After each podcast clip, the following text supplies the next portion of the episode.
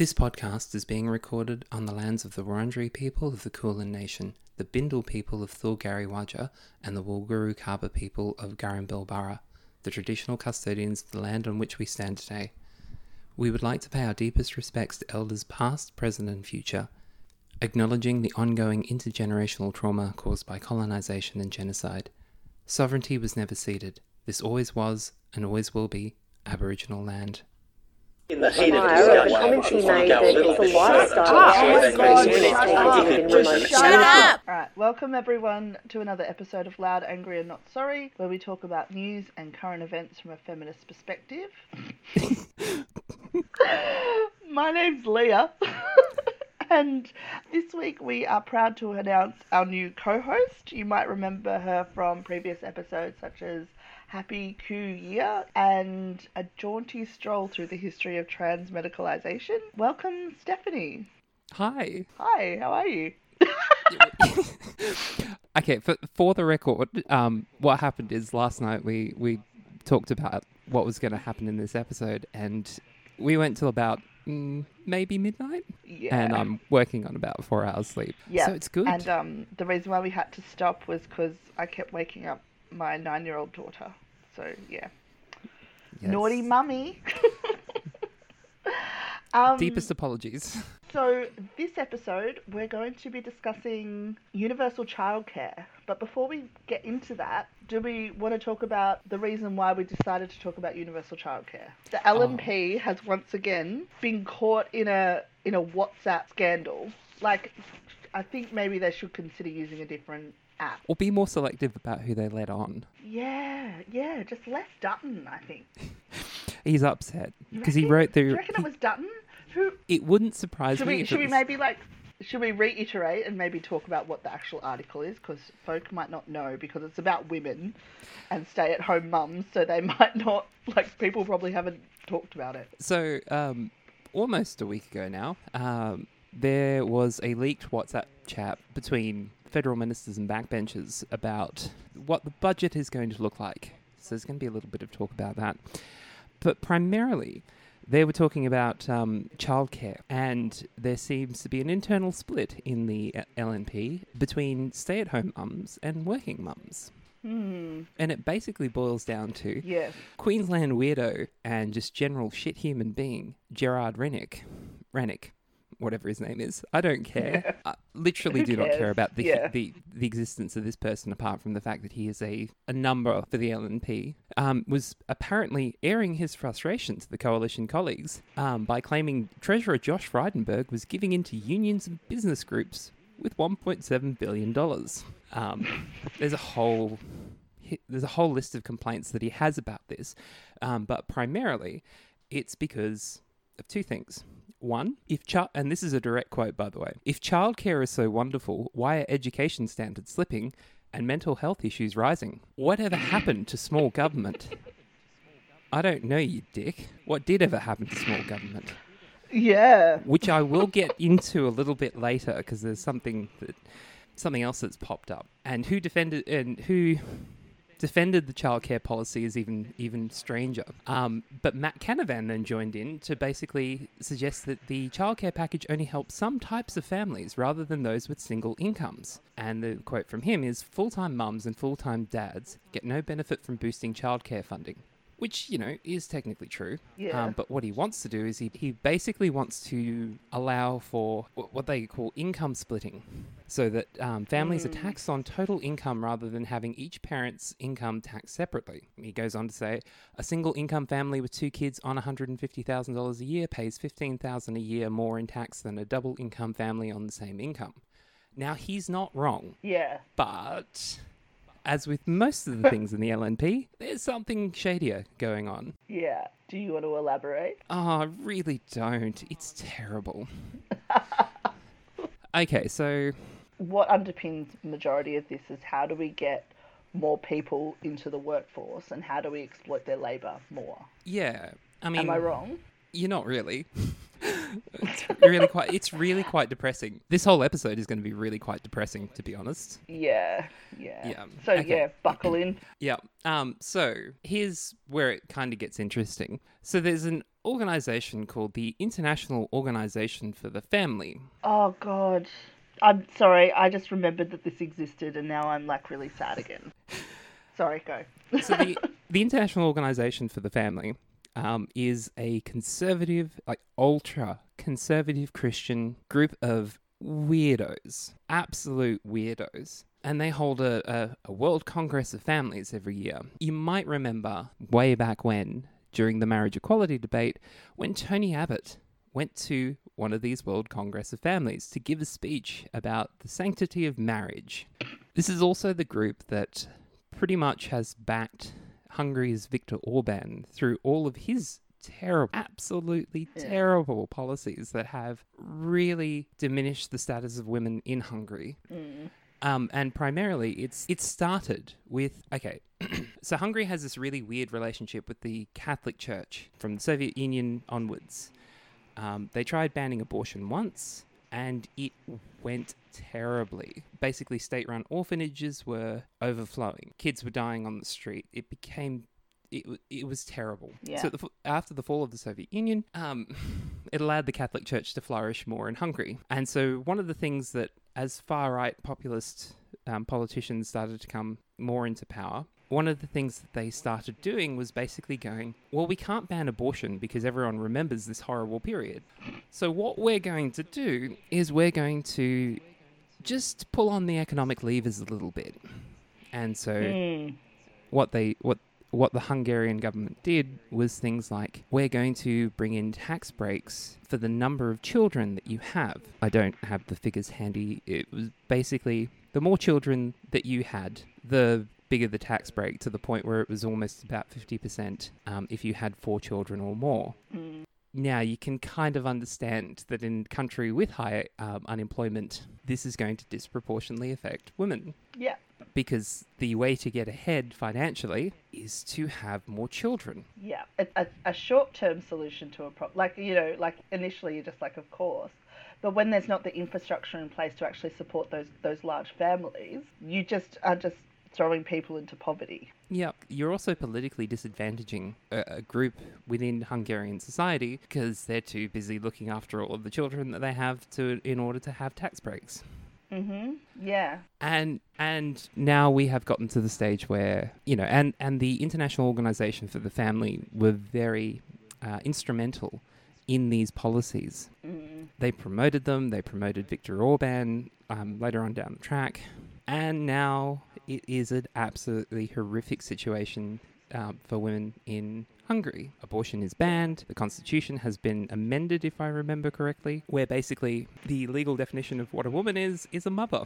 Fuck. Jesus Christ.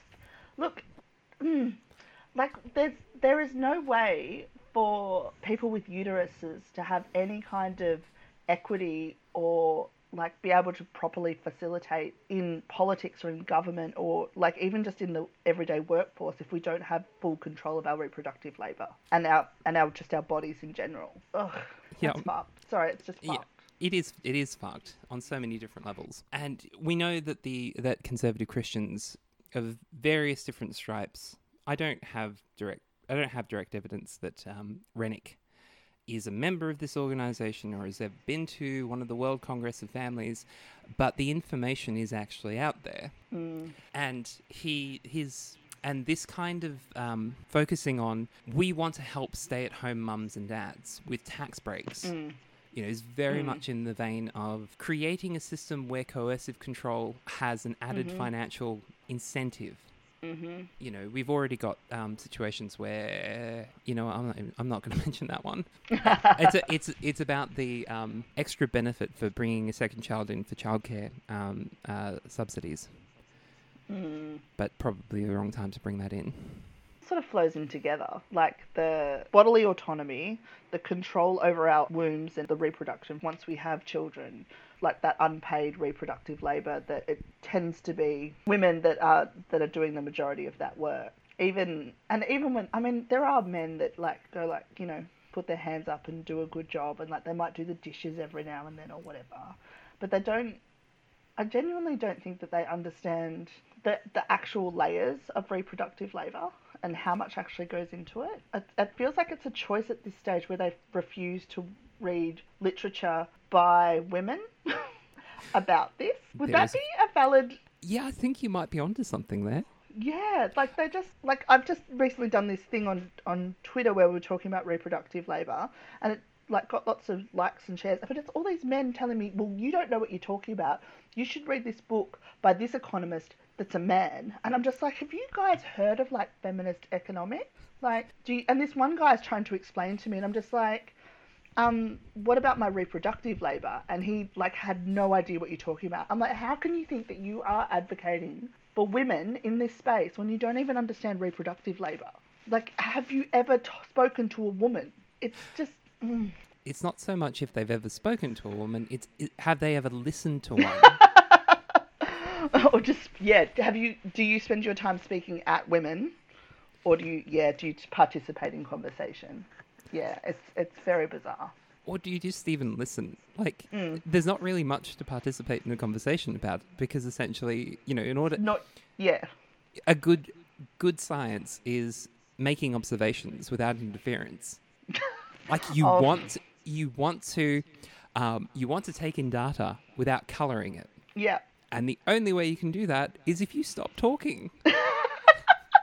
like there are so a- and Twitter is is notoriously bad for this of basically having roving gangs of, of cis dudes who not only take over um, uh, feminists spaces, looking at you turfs, Uh, they're not feminist. but you know like they they will comment on absolutely everything Yeah. and then pretend that essentially you're being unreasonable when you say actually no it's a little bit different to what you under it's it is much different to how you understand this this whole system to work Yeah. like reproductive la- labor is a big issue but it's made worse by the fact that essentially yeah you can be a stay-at-home dad but the Yeah. moment you decide to re-enter the workforce the barrier for entry for you is much much lower Yes. you deciding to take three years off to look after your child doesn't really impact your your professional chances as much as a cis woman taking three years off to look after their child. Absolutely. And you're probably given some kudos in the workforce as well. Like, oh, what a great dad. What a great man you are supporting your wife. Yeah. Like, does she even know how lucky she is? I can't believe you babysat for, th- for three years. I can't Oh, believe you babysat your own child. Yeah, it kills me when people say that. It's hilarious.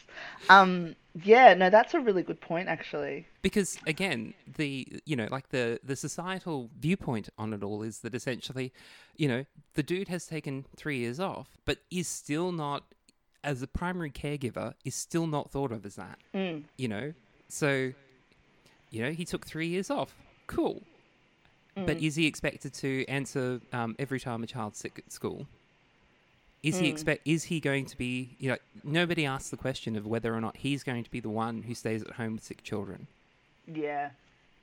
Do you know it's really funny? Because I'm, I'm divorced and we have split custody, like 50 50. Uh, but every time Isabel's sick, they call me and not him. yeah Yeah, the onus was always on me to leave my job to go pick up Isabel as opposed to, and like I, as a nurse, like a psych nurse. I'm just like, well, I can't actually leave the ward. Her dad works in a fucking office, like typing zeros and ones. Like, why? No one's gonna die if he leaves work. Like, do you know what I mean? Like, it's not, it's not that serious. yeah and the provisions are already there for him to um, take the exact same leave that any cis woman will be taking to go and look after a child Mm. but the expectation isn't there Yeah, absolutely. I mean, there was one time where, like, I was literally at work and they kept calling me, kept calling me, kept calling me. Um, and there was like, I had a heap of missed phone, missed calls because it was quite like she'd, she'd hurt herself at school, but they hadn't even tried to call her dad. It's just like this stuff happens all the time, all the time.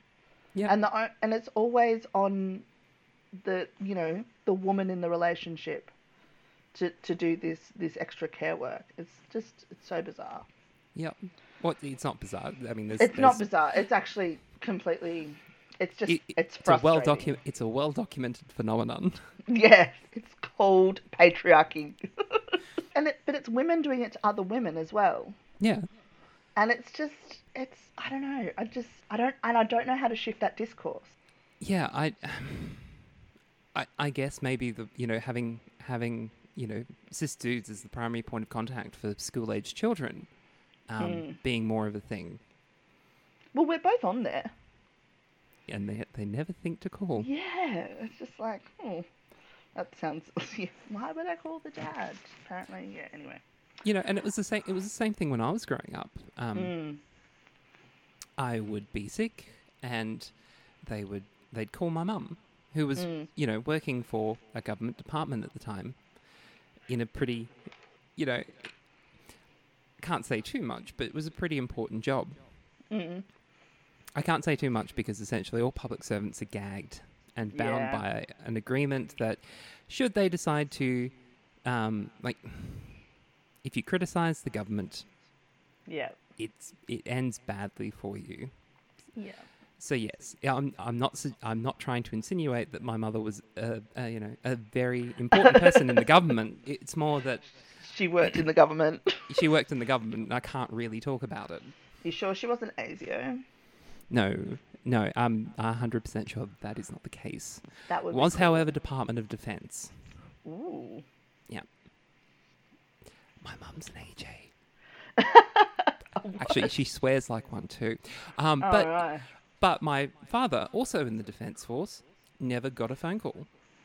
Yeah. And okay, so if you know anything about Darwin, the uh, RAAF base is right next to a primary school, Mm. and I went to that primary school. So my father worked for the for the um, the RAAF and was Mhm. stationed at the base right next to the primary school. Lol. Yeah. My mother was working in the city for for army. Yeah. They would call my mum, who was Yeah. kilometers away in comparison to my to my father, who was probably about a kilometer away. Yeah.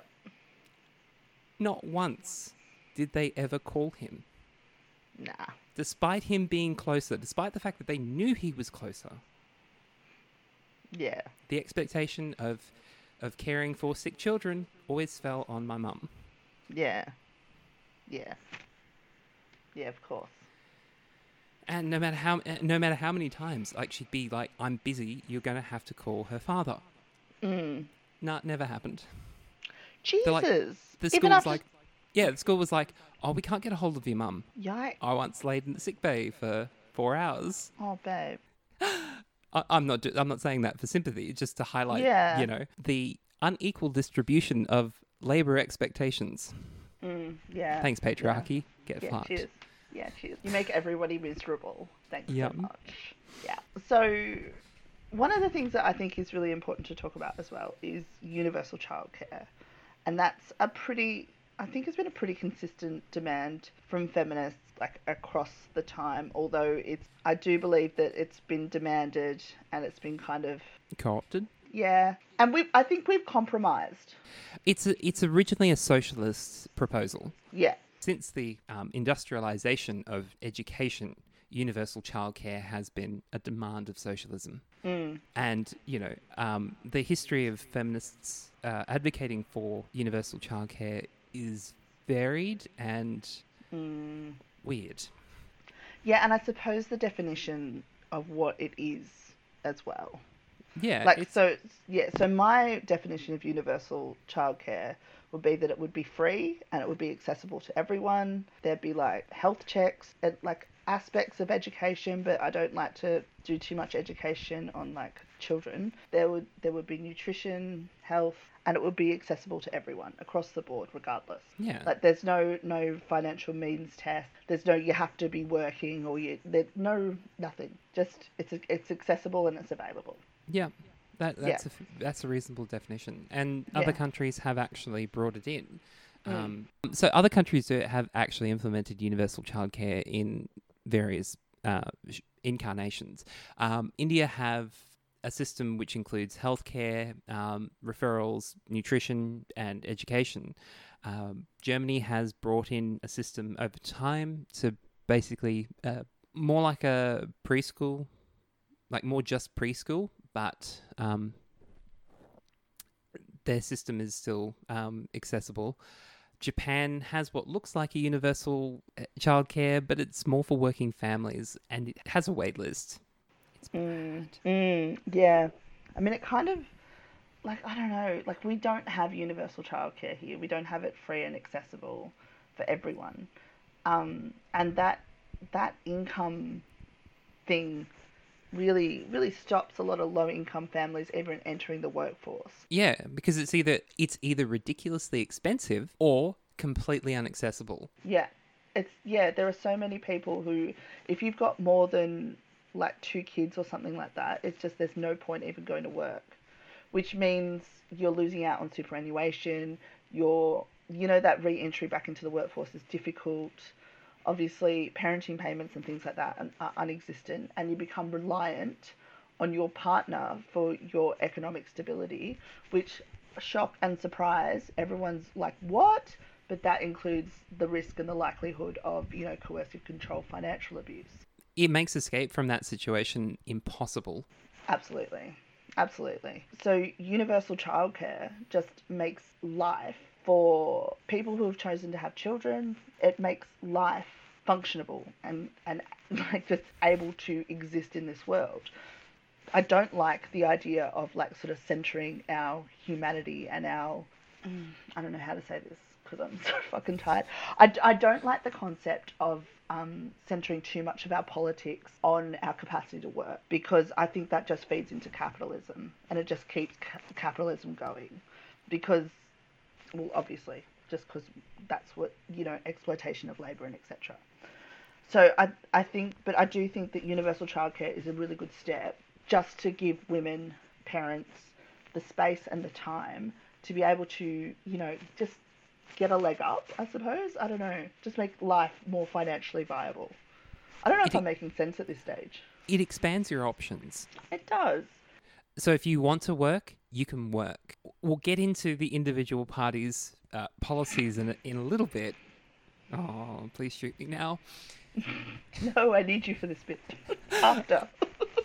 Um, but you know, in domestic and family violence situations, it gives it reduces one of the primary drivers for keeping um, victims in dangerous situations. Mm, yeah. But also like depression, depression and stress and anxiety and just like having time to yourself and feeling like you are a human outside of your role as mother is really important and I think a lot of women really lose that.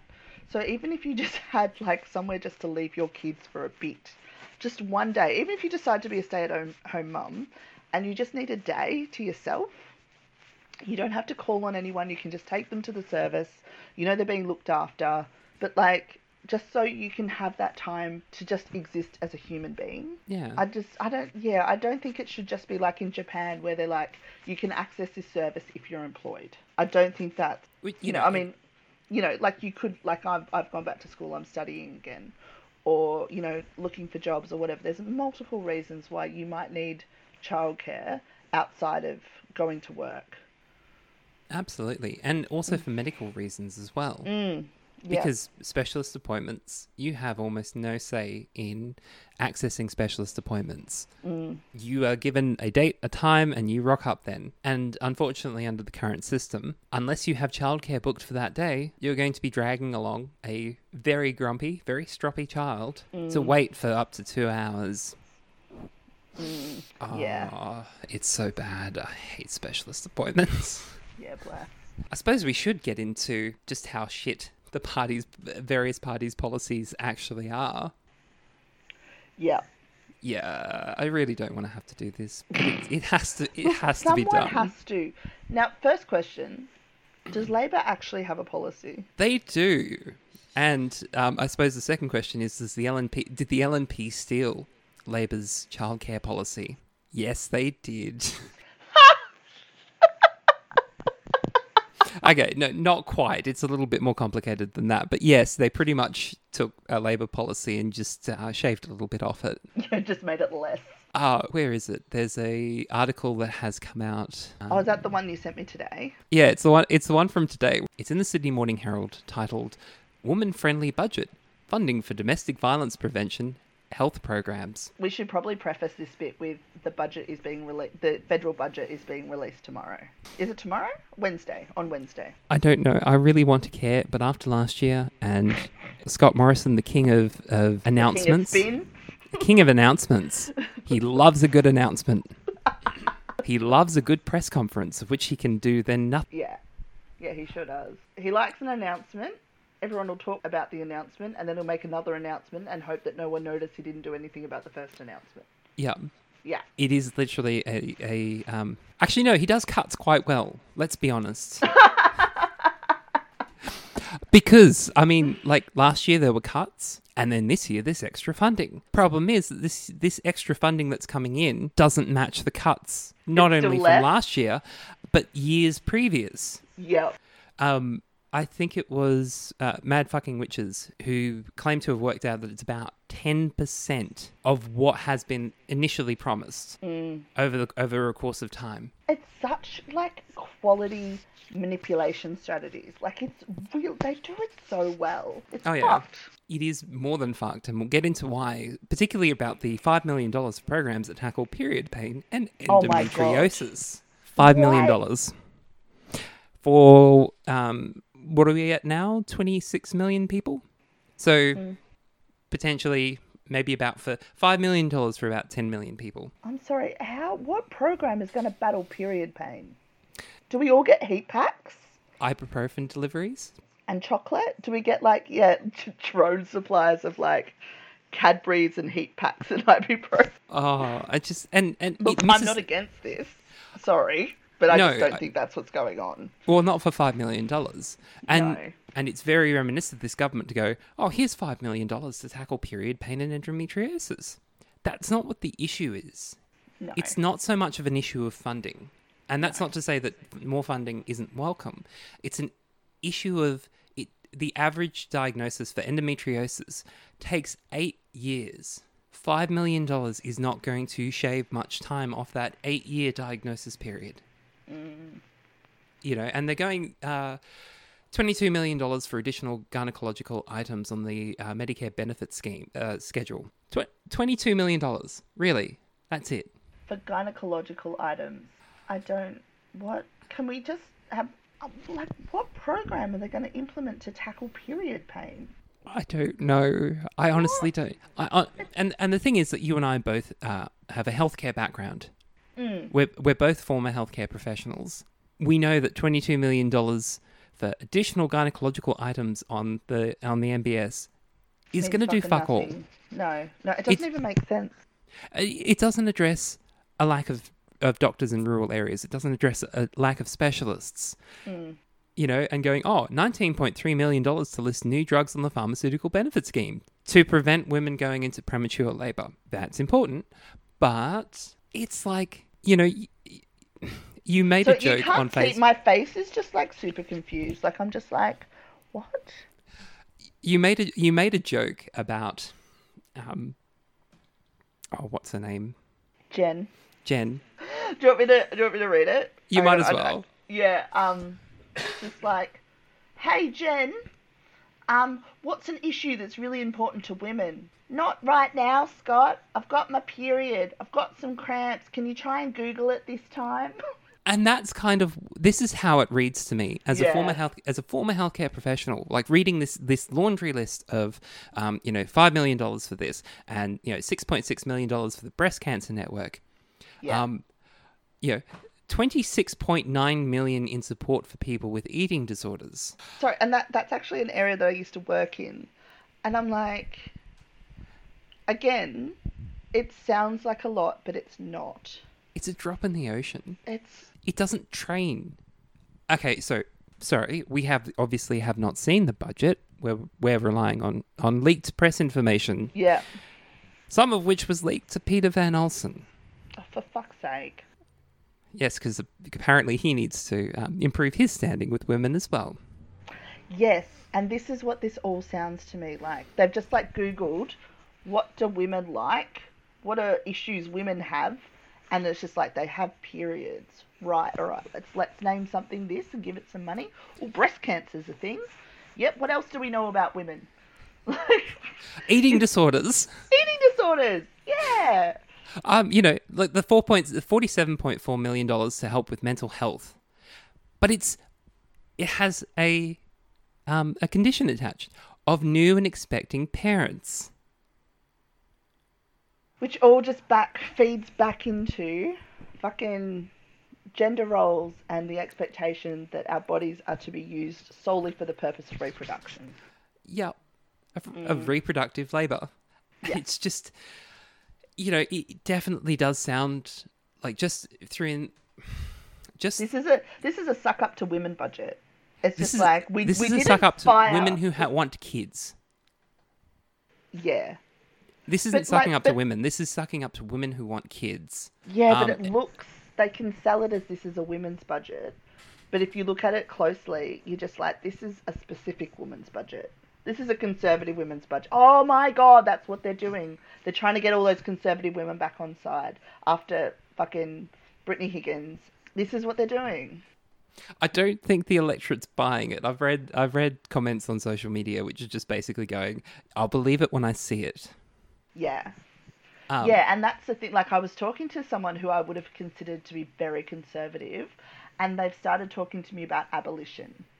And I'm just like, oh, Morrison, you if you had have just fucking fired Porter, you, maybe you'd be okay. But I think you fucked off a lot of women at the moment. Like, there's a lot of women who are very, they're not got that same anger as much for justice.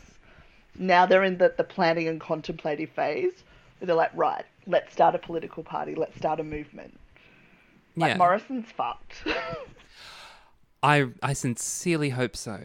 Same. I just will not put it past this electorate to screw this up. Yeah. Yeah, same. I just yeah, I'd like to have hope, and we completely ignored the fact that essentially the only reason I brought some of this up was to talk about childcare subsidies. I know. Obviously, childcare subsidies is going to bleed into other areas. Yeah, true. Yeah. Right. So should we get into this actual topic of the episode? Yes. Might be a good idea. What is it again?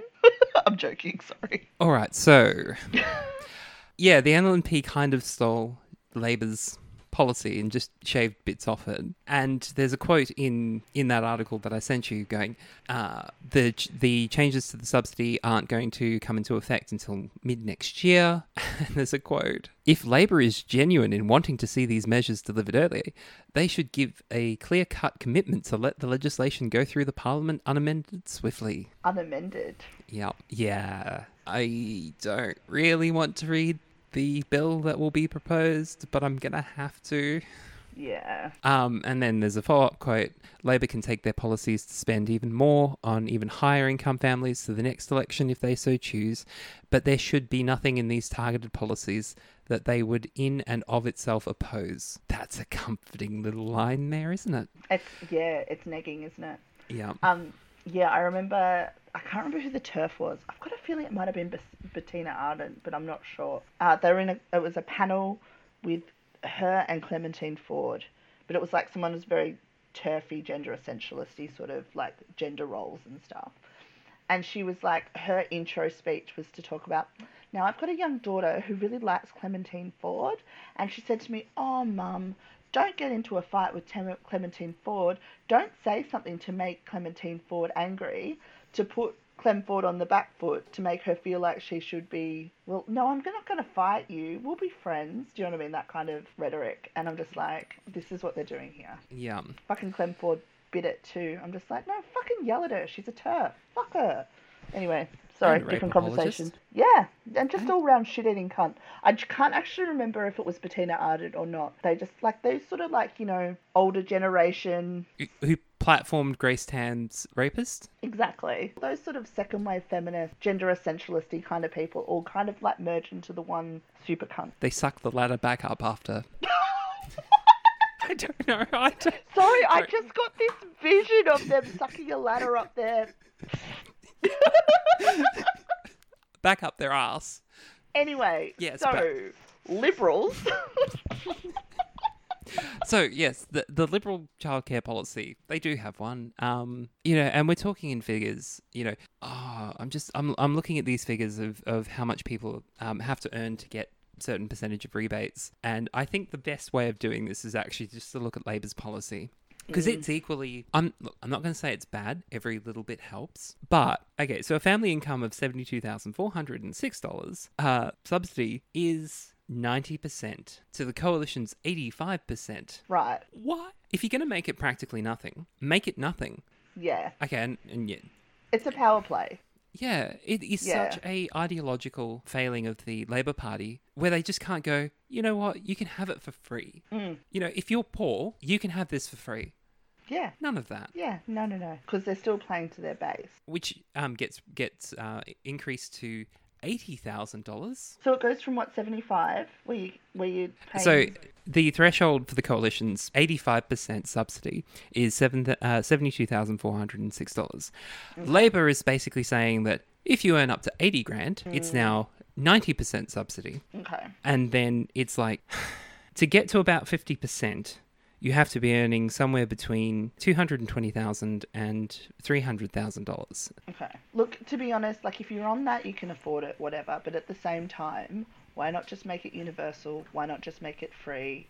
Why not just make it a quality service that everyone can access? And Why not roll it into the education system that we already have?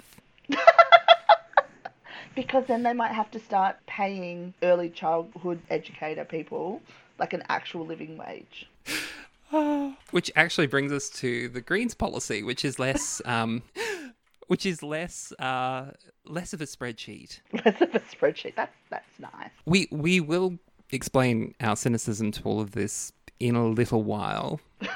I think people get that I'm just a cynic. It's fine. That's No, what but they come. That's what they expect. but we're cynical for a very specific reason as in relation to the conversation that we had last night and yeah. So anyway uh, the greens policy is basically um, uh, where is it? Uh, they would create 17,500 new places in public or community childcare and kindergarten and building 250 new government funded centres. I don't this is on the greens website but it also seems to be the queensland greens proposal all Queensland kids aged three and four years old for it um, will get at least three days per week and one day per week for two year olds. Um, they're estimating that this would give an extra 200,000 Queensland kids access to more childcare. But it's still falling into this same. It's not universal. None of none of these none of these policies are universal in any way, shape, or form. They all Yeah. have restrictions to them. They're um, they're either means tested or you know come with uh, with with strings attached And conditions. Yeah. it's just it's terrible Yeah. They're, yeah, yeah. It, it feels really hopeless. Like I keep saying that I, I feel like we need a feminist political party, and I really think we do. The aim is to like you know stay, start at the Senate and walk, work our way down. But if nothing else, we'll scare the shit out of the, the sitting government and I and think- force this kind of stuff. I, I think there's a lot to be taken from the current independents that we have you know not suggesting that the centre alliance is a model to base yourself off of because let's face it they're all shit That's kind of where the Greens, well, in my opinion, that's where the Greens fall short, is that they went from being like a grassroots environmental party to trying to play the game the same way as Liberal and Labor. I think they think that they have to use that same strategy.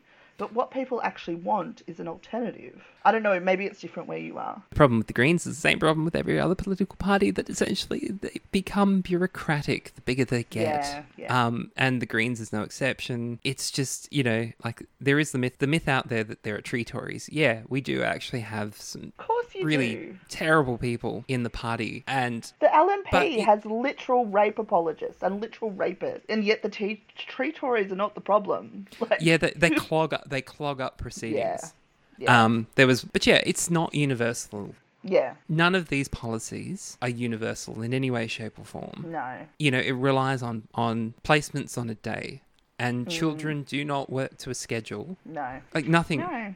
nothing with No. children works to a schedule that you can plan for No. you know like can there be more feminists talking about this because Yeah. quite frankly this is this is an insult to Yeah. anyone who has at least been in the vicinity of a child Yeah. Yeah, look, you're not wrong, and I like, and I, you know, I have historically shit on second wave feminists for like, you know, like essentially saying that they fucked us over. I don't, I, I, I shouldn't say that because it's not true. They didn't. The system fucked them over, and we've we've been forced to compromise and just think that you know incremental change will help us. And that's not the like. There's some incredible women. I mean, don't get me wrong. Some of them are turfs and swerfs, and they can, you know, get fucked and fuck off. But like, not all of them and there were some really great women and really great feminists doing some really great work but just because of the system that we live in and the structure of society like they just couldn't get universal childcare through like it just wasn't possible so what we were left with was you know thank you men for letting us work gee thank you now we can do your job for like what was it 50% at the time of their of their wage like it was way less it like it's at 75% 78% now I think the the wage was way less. Um, that's more of a uh, that's more capitalism than anything else. yeah true Um, and you know, like it was more the restriction on what professions. mm. You know, going back to the Ansett case. I just, oh, you know, it's it still shocks me that no, that very few feminists that I've spoken to actually know anything about Reg Ansett and that case that led to the that really gave national impetus to putting through the Sex Discrimination Act of 1984. Well, I only knew about it because of you. So yeah, like keep being shocked. I mean, it is such an it is yeah, it's such an important case in Australian legal history and in feminist history as well. It's just yeah, we really don't talk about it enough, do we? Maybe we should do an episode just talking about like really. there have only been three cases that have gone before the High Court. The testing of the Sex Discrimination Act is quite limited, and Mm, it's just it, it's depressingly bad mm, because we, we we kind of rely on this. I don't know this kind of almost good faith mm. arrangement where we um, generally assume that we're not getting fucked over, despite the fact that we know we're getting fucked over. Yeah, it's weird, isn't it? That sort of is a cognitive dissonance. I don't Yeah. know. And you know, like bringing it up, I, I saw commentary on under the the but the pre-budget budget announcement article, um, where they're going, well, why is there not childcare leave with superannuation uh, contributions? Actually, did did I mention anything about super in that article? They do not. Yeah, see, that's one of the things that we want. Like when we're on maternity leave, we want to keep being paid super. Superannuation reform is also something that essentially feminists don't talk. It's really bizarre. It's boring. It's not boring. No, the, I the mean, percentage of women retiring into poverty is growing exponentially. Like, I, I didn't. It is growing, and you know the fastest demogra- demographic of of homeless um, people in Australia are women over forty five. Like it's when I say it's boring, I don't mean yeah, no, I know. oh it's boring. We shouldn't talk about it. I mean it doesn't capture the same kinds of passion that Yeah, other topics, and it should. It hundred percent It should doesn't. Capture that passion, scary, and it just doesn't. and people don't want to acknowledge it, and they feel like they have no control over it, so they just sort of push it out of their minds. And it won't happen to me. It, that kind of nonsense. Well, it doesn't feed into Mm. the um, into the media cycle. Like it doesn't create a good head. Economics never really creates good Yeah, true. headlines unless it's recession. Or boom. I just I'll never be able to forget the Clarke and Dawes sketch where essentially the joke about the Australian economy is that we run two economies and basically we sell rocks. Oh, funny. yep. Yeah. Um, but you know, like it's boring. It will never make. It'll never make the six o'clock news. I find talking about economics fascinating, especially like how emotion drives economic confidence. an economy. Yeah. consumer Yeah. consumer confidence is a primary driver in preventing recessions. Yeah. Um, And that's why Rudd, um, he started guaranteeing bank deposits. Essentially, just by him doing that, just stopped Australia from getting a recession. In in my humble opinion, I think that was a pretty massive. He still looks like the Milky Bar kid. He, I don't know what Rudd looks like, but he looks like um, someone has taken his face and face apped him as like a child, but that's just his face. Yep. Like, how do you look so young and yet so old? It's... And he's such a doofus as well. Like, oh my god, stop going on Friendlyjordies' podcast. It's not going to make you cool. It is not. It is not going to improve your standing with vast demographics in this country. It's going to make you more popular with incels and MRAs. Like, that's it. Yeah. Fuck. Um. Uh. Yeah. Hang on. So we did super, which we weren't intending to. we did uh, economics. Um. Yeah. I guess we should talk about. You know. Oh. Have we have we spoken about universal childcare yet? Yes, we have. Um, but we haven't actually. One thing we haven't done is basically go on. Well, you know, what might an ideal universal childcare setup look like? Mm. Um, because we, you know, we were also going to have to talk about that article. Yeah. Oh. Oh, it's gross. It is so gross, and it and it's the reason why we're a little bit uh, bitter about this the, the topic of today's conversation. So young Stephanie sent me this article. She's like, "Look, I found an article that actually does studies on um, positive outcomes from from universal childcare in Germany." I'm like, "Awesome, amazing, let's read it." And like they refer to childcare as a treatment. It's very German. It's very clinical. Yeah, we should get Carly to read this because I think she will find the language fascinating. It is, it is a it is a window into the mind of Germans and Dutch people. German capitalist. Oh, it's so gross. So this article, I'll let you talk You- about no, the article and then I'll talk about give- my concerns. You give your impressions first and foremost. Okay, all right. Because I couldn't actually read the whole thing because I was like, fuck, was I wrong about universal childcare? so I think universal childcare from this article is how it can go very, very wrong if left in the hands of capitalists and folk who are obsessed with industrialization, essentially. It's what happens when you let, put universal childcare in the hands of an economist. they essentially talk about children like they are commodities and investments. So you put kids into the education system earlier, then you can start getting them ready to produce for capitalism sooner. Which is that's not an exaggeration. No. Okay, so yeah, we're we're kind of getting a little bit um, energetic about it because it it doesn't talk about whether a child is happy, healthy, No. or or you know whether um you know family violence is dim- is diminished or anything like that. Socialization, mental health outcomes. Oh, it talks about socialization. Does it? Yeah. Oh, yeah. in what context? assimilationist. Fuck me in the face!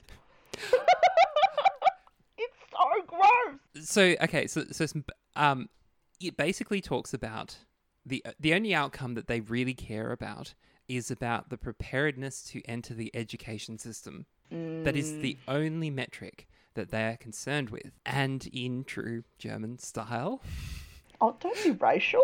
I'm half dutch they invaded my country and put my put my grandfather into a camp Look, okay, fair enough. That was also my family, but my family was the Germans doing it. Sorry about that.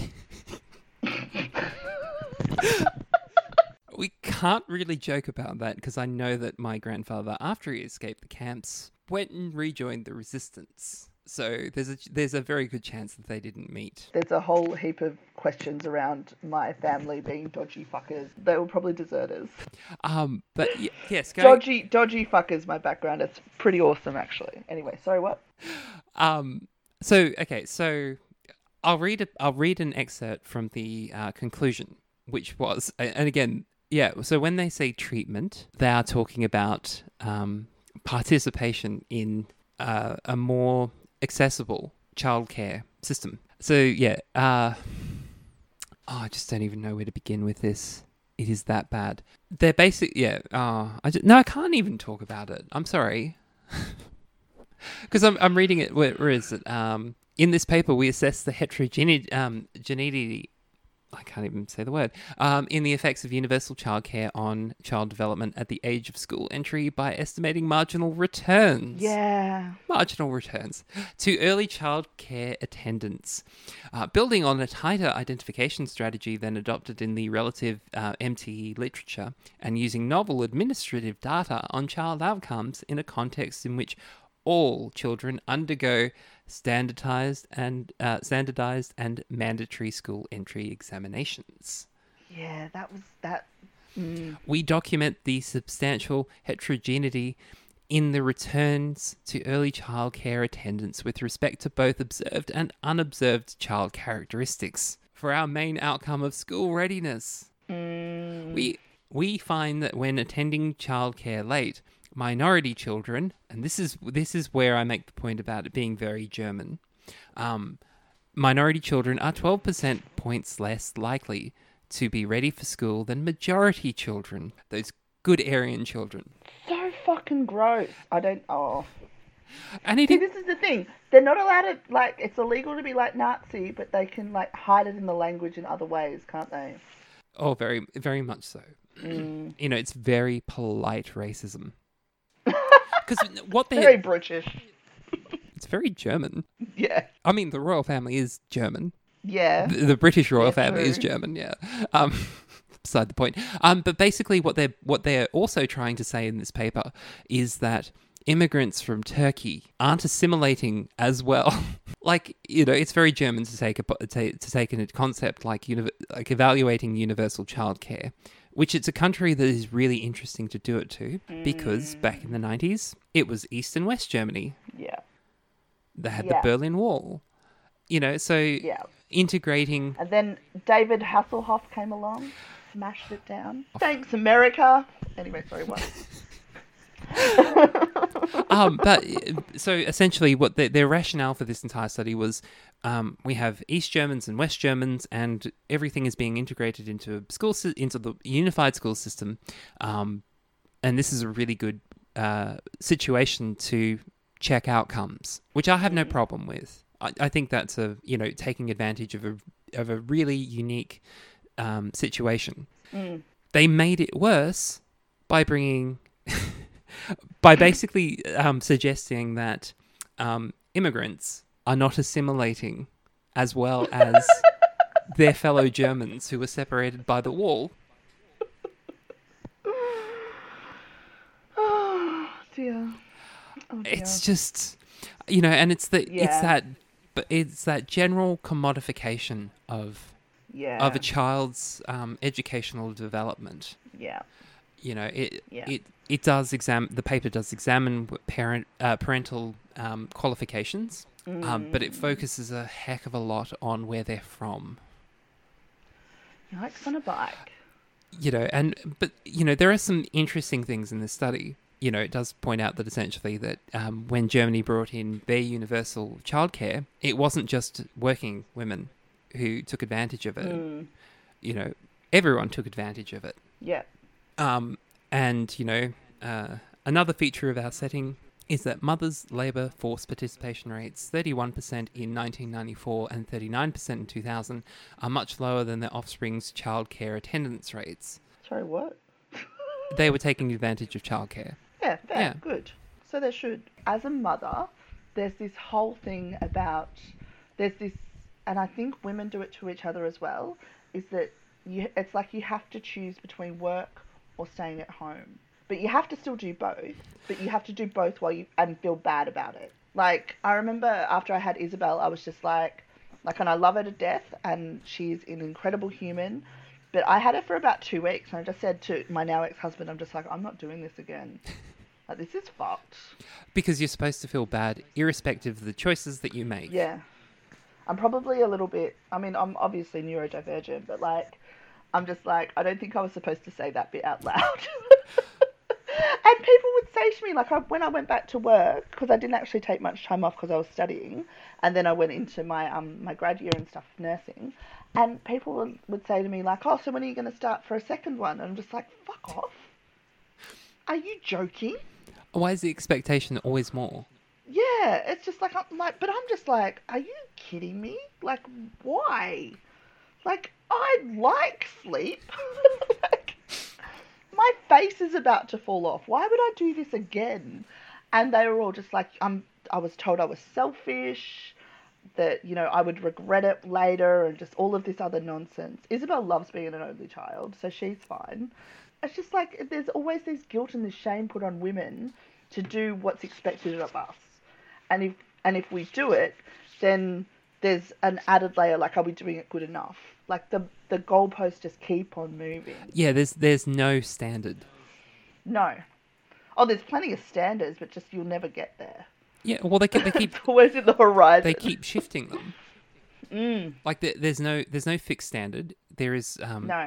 all of those you know magazine articles all, all say that you know um, there's no one right way to be a mother. There's no one right way to be a child. However, However, there's 20 million wrong ways, and you're doing them all of them. But if you buy this book or this product or this whatever, then you'll be a better mother. It'll make everything so much easier for you. Oh, my there's so much commodification at every aspect Yeah. of Yeah. of motherhood, of um, parenthood, of early childhood. fucking marketing, yeah, the marketing that goes into it. Like, fuck you, Bernays.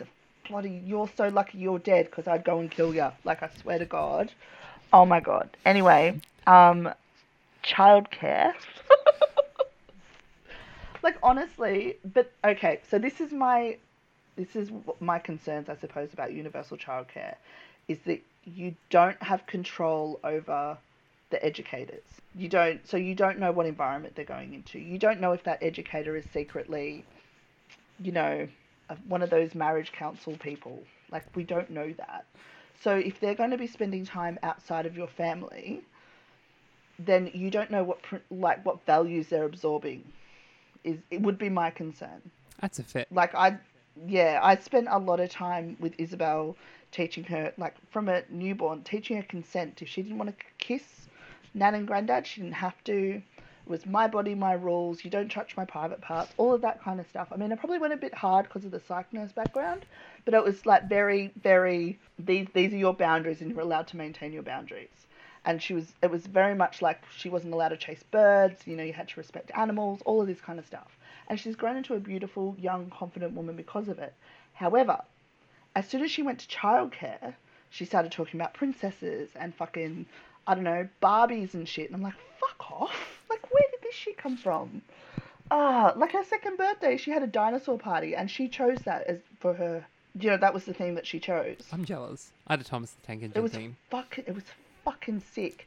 So I held, I hung all these streamers from the roof so it looked like we're in a jungle, and I um and I bought these inflatable dinosaurs and there was like pterodactyls hanging from the roof. It was so fucking good, and everyone walked in and they were just like, "Leah, are you okay?" I'm just like, I fucking love planning parties. Anyway, it was really good. It was fun. No, but you're right. There's no. And it makes it sound like we're talking like homeschoolers. Look, But at the same time, crossed my mind, but I can't do maths, so that's out. but you know, because we all saw the milkshake video, oh fuck me. you know, and God. oh, it's just yeah, you're right. Schools Just, really. Can we just mention? Can I make a request Yeah. that whenever people talk about the milkshake video, can they immediately follow it with "It was really shit, but we do have Rasara, who have excellent consent toolkits and incredible research and resources. It's led by Dr. Rachel Burgin, and it's incredible. So and it's a completely made make thing. Like it's it's finished. It's, a product you can use. Yes. And it's actually made by people who know what the fuck they're talking about, not some con- conservative lobbyist group. Yeah. It's just Who- it's just Oh my god, the audacity of putting a woman as an abuser. I was like, I'm gonna eat some souls tonight after I saw that video. Fucking anyway, Yeah, sorry, what? yeah. So childcare. So yeah, obviously. but no, because essentially you're right. There isn't there isn't um you know a proper consent based education, respectful relationships based education that um doesn't use really tortured metaphors and oh yeah, it was. Look, the milkshake video was gross, and it was completely unnecessary. Like we have these resources available. I don't understand why the government is spending fourteen million dollars or whatever they spent on it to try and develop something when we have literal academics and researchers working on this stuff in universities. Why would you not use that resource? It doesn't. It doesn't make sense to me that you would use like a marketing company or like whatever type of company that's got nothing to do with well they were Mormons. I'm fucking. What happened to separation of church and state? Seriously. Um, but yeah, you know, like we we don't, you know, that's a fair comment uh, because we don't actually have. Um, sorry, trying trying to bring it back. Um, yeah. it's a fair comment because essentially, as we um, as we have observed over the last couple of weeks, we replaced safe schools and um, respectful relationships programs Mm. with milkshakes and tacos. I mean, yum to both, but that's not. That's what? No. No, No, just we need no. like plain language, direct, concise, clear. Because they're too. It's like they're too fucking scared to say the word like sex or whatever. Because I guess because they're Mormons. But anyway. but not not exactly relevant in the childcare setting. But No. you know, like it's if this is how bad that they're doing it, uh, is this is how bad that they are broaching the subject for teenagers. Mm. You know, But there, there's there's ways to talk about this stuff with kids. Like there's numerous resources out there, and books and programs to talk to kids about consent, like young, like you know, age appropriate, and tee it off into like age groups and level of cognition and understanding, and you know that kind of thing. Like it, it all exists already. yeah, Just give Deanne Carson a call. Like why? I just. mm. I mean, I do know why because it's probably one of Scott Morrison's mates who he wanted to do a favour. Yeah, Do you know what I mean? absolutely. Yeah, it's it's it's like hospitals. If you're like a St Vincent's, a faith-based hospital, and you're a public hospital, but you're a faith-based hospital, you don't have to provide abortion. They're still collecting taxpayer money, but they're not giving us the services that our tax should be going to. So there's places like in Tasmania where people have to fly to Melbourne to get abortion. yeah, Tell me about how accessible that is. It is not. If you're in a rural area, obviously, like if you're in a rural rural area and all you've got is a like a faith-based hospital and they refuse to do contraception, whatever, you're you and you are low income, then you're probably just going to have to have a baby. Yeah. Like, you know, realistically, you're just going to have to have that child. Which was, you know, the case in, in South Australia with all of the restrictions that they had on abortion. Yeah. We I feel like people need to talk about South Australia more. Like it's messed up. And Messed up how inaccessible abortion is in South Australia. yeah, and you know, not that I can really talk as a Queenslander, but yeah, uh, South Australia is messed up. It's so messed yeah, up. it's really bad. Too many churches. Too many churches. We kind of went off topic again. Oh, it is childcare related. I mean, that's just not one something that we really do talk about as openly. Yeah. Like conservatives really do control the space that that conversation's held in, Yeah. but you know, there are people who just do not want to be parents. Yeah. And And they have and conservatives have cornered us into a position of basically going, you know, basically going you're a monster for saying that. You know, it's your Yeah. biological role. It's how we evolved. yeah. Um, and then going, you know, it's such a callous disregard for life. Yeah, it is. But it's like you need to breed, you need to make more workers, you need to produce for capitalism. Is what it all comes down to. Yeah. if if we don't have young people taking on low income jobs and we'll dress it up as though like just a part time job that they can do while they're at university, but what it is is actually working for cafe owners who are exploiting them and getting richer And farm workers. and then donating to the Liberal Party or whatever. Like it's it's a fucking scam, and especially now we're not exploiting migrant workers at the moment. We don't have people on holiday visas and stuff. Everyone's just like, who's gonna pick the fruit? and we're all just like, uh, fuck no. What? Been there and done that. It is terrible. Look, I, I have honestly, like, when I was younger, I was just like, oh, that'd be cool. Like, just, you know, travel around and just pick some apples and stuff like that. And I started looking at the conditions and the wages and how ex- exploitative it is. I was just like, I think maybe, maybe I won't do that. It's really bad. that doesn't sound like fun. It sounds very, you know, you can romanticize it, but no. To give you an idea of just how bad it was, um, I my uncle ran a farm in Bourke, and Yeah, the farm itself contracted dodgy. The farm was part of a collective yeah, that was um, all pushed through the packing shed, and the packing shed basically hired slave labor. yeah, Like it was very much exploited migrant workers, and the Mm. there were jokes about exploited migrant workers um, made by, you know, the the permanent staff at the farm. yeah. You know, things like, for example, if a if a clean looking four wheel drive or Ute started driving down the road, they would, um, you know, you, all of these you would have, um, you know, all of the pickers basically drop to the ground to pretend that they weren't there to hide from, like it. And, and people saying this is a joke, and you're just basically going, "That's gross." Yeah, it's really gross. Yep, you guys are gross.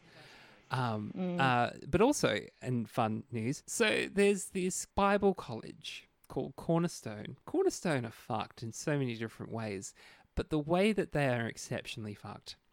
Is that they would send their Bible college students out to go and pick fruit for free. The farm would pay cornerstone and the workers would not see a cent. It was considered part of their responsibilities for going to Bible college. It was to pay their way. Oh my god. I've just texted my friend. They've um they've just named their comedy production company thing. And I'm just like, did you call it Cornerstone or Corner Shop? Yeah, there is a you know there is also the the commodification Yeah. of universal childcare of basically Yeah. going you know like again like Germans measuring positive outcomes with your only metric being school readiness. Yes. Yeah, it's really concerning. I didn't teach Isabel to read or to write or anything like that until she went to school. And they were just like, "Uh, why can't she write her name? And I'm like, because she's five. Like, who cares? Like, what, you know, she'll learn it. It'll be fine. That's what school's for, isn't it? Well, not just that's what school's for, but I'm just like, you know, we did a lot of drawing and a lot of creative play, and like we'd make stuff, like we'd paint things and we'd like make stuff out of bark and whatever. But we didn't. I didn't want to focus on literacy and numeracy because I just, I just, I don't think kids are ready to engage that part of their brain at that age. I just don't think it's necessary. Like, and especially like when you start talking about conserving and Piaget's nonsense, like kids learn at different levels they get to around the age of like what seven or eight or something like that, and then everyone just comes to the same same thing, and that's exactly what happened with Isabel. Mm. You know, no stress, no pressure. It's especially you know a, around that kind of stuff. Like my focus for Isabel is always healthy, having fun, well socialized, all that kind of stuff. yeah. I think when we put too much emphasis on children's academic success, I think that's when we start seeing like really negative outcomes when it comes to friends and families and you know socialization and that kind of thing. I think it's really bad for kids' mental health and how they engage with other people. If like maybe they're not learning at the same level as someone else, and then everyone starts like making fun of them or calling them dumb. When when if you just took the approach, who cares? Who cares? It's her name. Like she'll learn it eventually. It's only six letters. And it doesn't take into account any disabled kids or neurodivergent Mm. kids. Um, yeah, neurodiverse, sorry, not neurodivergent. It's all I- we're we're all very tired. we're very tired. It's fine. Um, but yeah, yeah, I mean, like the entire education system is is fucked. Everyone knows Yeah. this. Yep. But I've got a friend who says ATAB. All teachers are bastards. I have a grade six teacher who um, kind of tried to buck that trend, but was very, uh, very aware of his role in what education was. Mm. Well, yeah, absolutely. Like, and I think when I started reading about like enlightenment and like uh, the industrialization and all of that kind of stuff, I really looked at like how factories worked, and then I'm just like, fuck, that's like a school. Yeah. So it's just getting kids ready to be compliant for the workforce. The only thing that's really missing is the punch card machine on the wall. Yeah, I think you know, um, I, and then and then I discovered Foucault, and I'm just like, oh, okay, I'm not so clever, but like, it, you know, it's fine. but like, they're all prisons. They're all prisons, and you know, you've got the the principal or the teachers as like the panopticon. Yeah. Yeah. Anyway, that's that's that. Maybe a bit much. I'm not sure. We, we we may have been combining childcare with Education. with the education system And general. abortion. and abortion and exploitation. But but that's that's the Yeah. risk. That is the risk of universal childcare, that people will just actually prolong their kids' exposure to that education system. It just means adding adding extra years to primary school in certain. Mm. Yeah. You know, if it's done badly, yes, yes, if it's done badly, but if it's done well, then not necessarily. if it's done well, it could be used as an excellent. Um, I don't want to say equalizer because then that's applying some of the horrible Germanness of that paper. An effective use of the treatment. Yeah. Um, but you know, like for example, you do get um, improved socialization, Yeah. which you know, But massive. the, the other side of that is, is if, if we increased welfare above the poverty line, then people wouldn't be forced to go to work sooner, so they could actually stay home with their kids and then utilize universal child care as they saw fit. Yeah. And there would just be less pressure on everyone to be all of the things all of the time. And wouldn't life be good? Yes, and I guess I guess you know, as I tried to to say last night, which probably took a heck of a lot longer than than what I was going for. like, yeah, I I hundred percent agree that universal childcare is an important policy for feminists, for socialists. I just think that essentially, as a socialist policy, it's a little bit messed up at this stage of, of where society is at. It's kind of because we don't have all of the other things. Mm. It's It is one part of the puzzle. it's it, it becomes exploitative because the Yeah. other goals of socialism haven't been met and to, to me that has always been my biggest concern with it and that's the, and my biggest concern is actually really small in comparison to all of the benefits that universal childcare gives i'm not suggesting that in any way shape or form universal childcare is a bad policy. Yeah, my critique is more about society. Yeah, yeah. People are fucked. yeah. Can we please just fight for more? And I think the German paper was good in the context of like made me less idealistic about it and made me realize actually this can get weaponized against us, like so many things. yeah can we please fight for more Just more. Just more. Just more. more superannuation more Mm, or better yet, an actual pension, a UBI, anything. yeah. Like, can we? Just free housing. It's cheaper to give people housing than to provide all the support services in the homeless sector. It's so just- just give people a house. It, Just give them a house. It's cheaper. a lot of these things essentially like exist to prop up the charity industry. Which are vast majority of are what? Conservative Christian weirdos.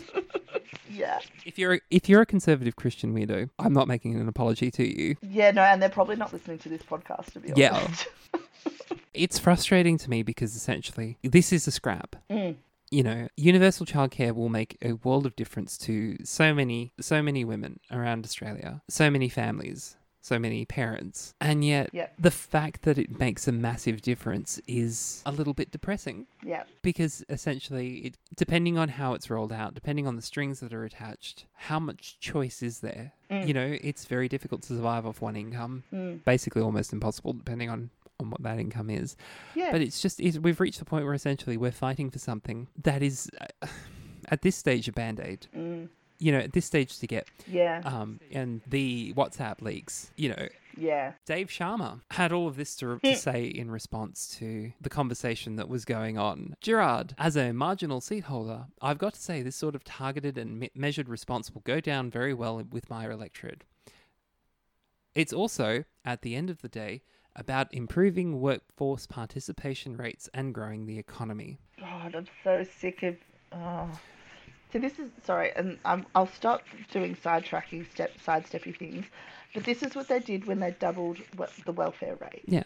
They doubled the rate of welfare, not to help poor people so that they could survive and live and eat, but to boost the economy. So they are literally using our lives to boost the economy. And now the, the economy is like recovered or whatever, they're just like, nah, we don't need you anymore. You can go back into poverty again. Yeah. It's disgusting the way that these people treat poor people and the way that they treat us as economic units, not as human beings with needs. It's fucked. I literally, I cannot understand how anyone can vote for them. Literally. Should be ashamed of yourselves, laddie. Laddies. I don't know. Sorry, I don't know where I'm going with that. Yeah, and But yeah. Anyway, that's the rant. Yeah, and it's a good one, and it's the one I've got, and it's you know again, universal childcare should be about providing choice and opportunities, and I don't just mean economic opportunities for the economy. It should be about Yeah. you know autonomy and self determination, but it's not that. Imagine that. A world where we had like freedom of choice, Which it, like free of exploitation. it's just scraps. That's all. That's all these are. You know, Yeah. it's it's very hard to get excited about being used in this way. Yeah. All right. Um, is there anything else that you wanted to? Do we wrap it up here, or is there? Yeah, pretty much. The the only thing that we haven't done is um, talked more about the World Congress of Family. Oh, do we need to? We can save that for any other day. I think we can drop. I think there's some things that we should be dropping into every episode to try and remind people of how shit these people are. I, I think it's it's important to go and back and look at those historical ties that, uh, in everything. Mm, Like it's not just looking at, at feminist literature. It's in and theory. It's it's basically going, how has this been applied in the real world? Mm. yeah. You know, um, and because at some point soon we are going to have to talk about Stoker. They did the mar- uh, the March for Life rally in Brisbane. They're saying they got 3,000. Sydney Morning Herald is saying they got a few hundred people. Stoker doesn't know where viability begins for a fetus. She seems to think it's 20 weeks. Uh, George Christensen, you know what? I'm just going to stop talking about it because you don't you're you're you don't need to headbutt your own desk. No. Try to pretend she doesn't exist, but I know that that's just. Um. Yeah. That's a. I feel like she and people like her are a whole other conversation, and not one I'm willing to have Yeah. uh, on this much sleep. And also this far into an episode, Yeah. we should probably wrap it up. And this little alcohol. Yeah, yeah. So we are going to. So we're going to wrap it up here. Thank you everyone for listening. It's been great fun. Thank you, Steph, so much. I'm so excited to have you as our new co-host. It's very cool. I'm I'm looking forward to every. It will be an exciting journey. I don't know. I don't know if we're going to do it weekly or fortnightly, just like whatever or whatever. But um, we are going to do an episode on the budget coming up, and further down the track, we are going to have Tabitha Lean on to talk about um, prison abolition, which is incredible. And yeah, so if you liked this episode and stuff like this, then go listen to the other stuff as well and things. Is there anything else that you want to shout out? Just to like and subscribe this podcast. And review. I hear reviews are important. And leave a review. I hear they're important. I don't understand why. I don't know what it means. But yeah. What was the other thing? Oh yeah. Um. And also follows. Yeah. Oh yeah. Oh look. Honestly, who Like, like, subscribe, and follow Mm-hmm. us on Spotify and uh, your favorite podcast. wherever you find your your podcast now. I don't know. Um, there are a couple of petitions going around at the moment. One of them is the Homes Not Prisons campaign that's being led by Flat Out Inc. And there's a petition to ban spit hoods. So I'll pop those things in the thing, in the description-y thing bit. And um, yeah. And also, if you want to know more about all of the stuff that we do, uh, we've got a website called feministunitedaustralia.org, and there's more information about that there. Anyway, bye. I fucking suck at this. Bye. Bye. This was this. Uh, match fitness is just not there Match yet. fitness.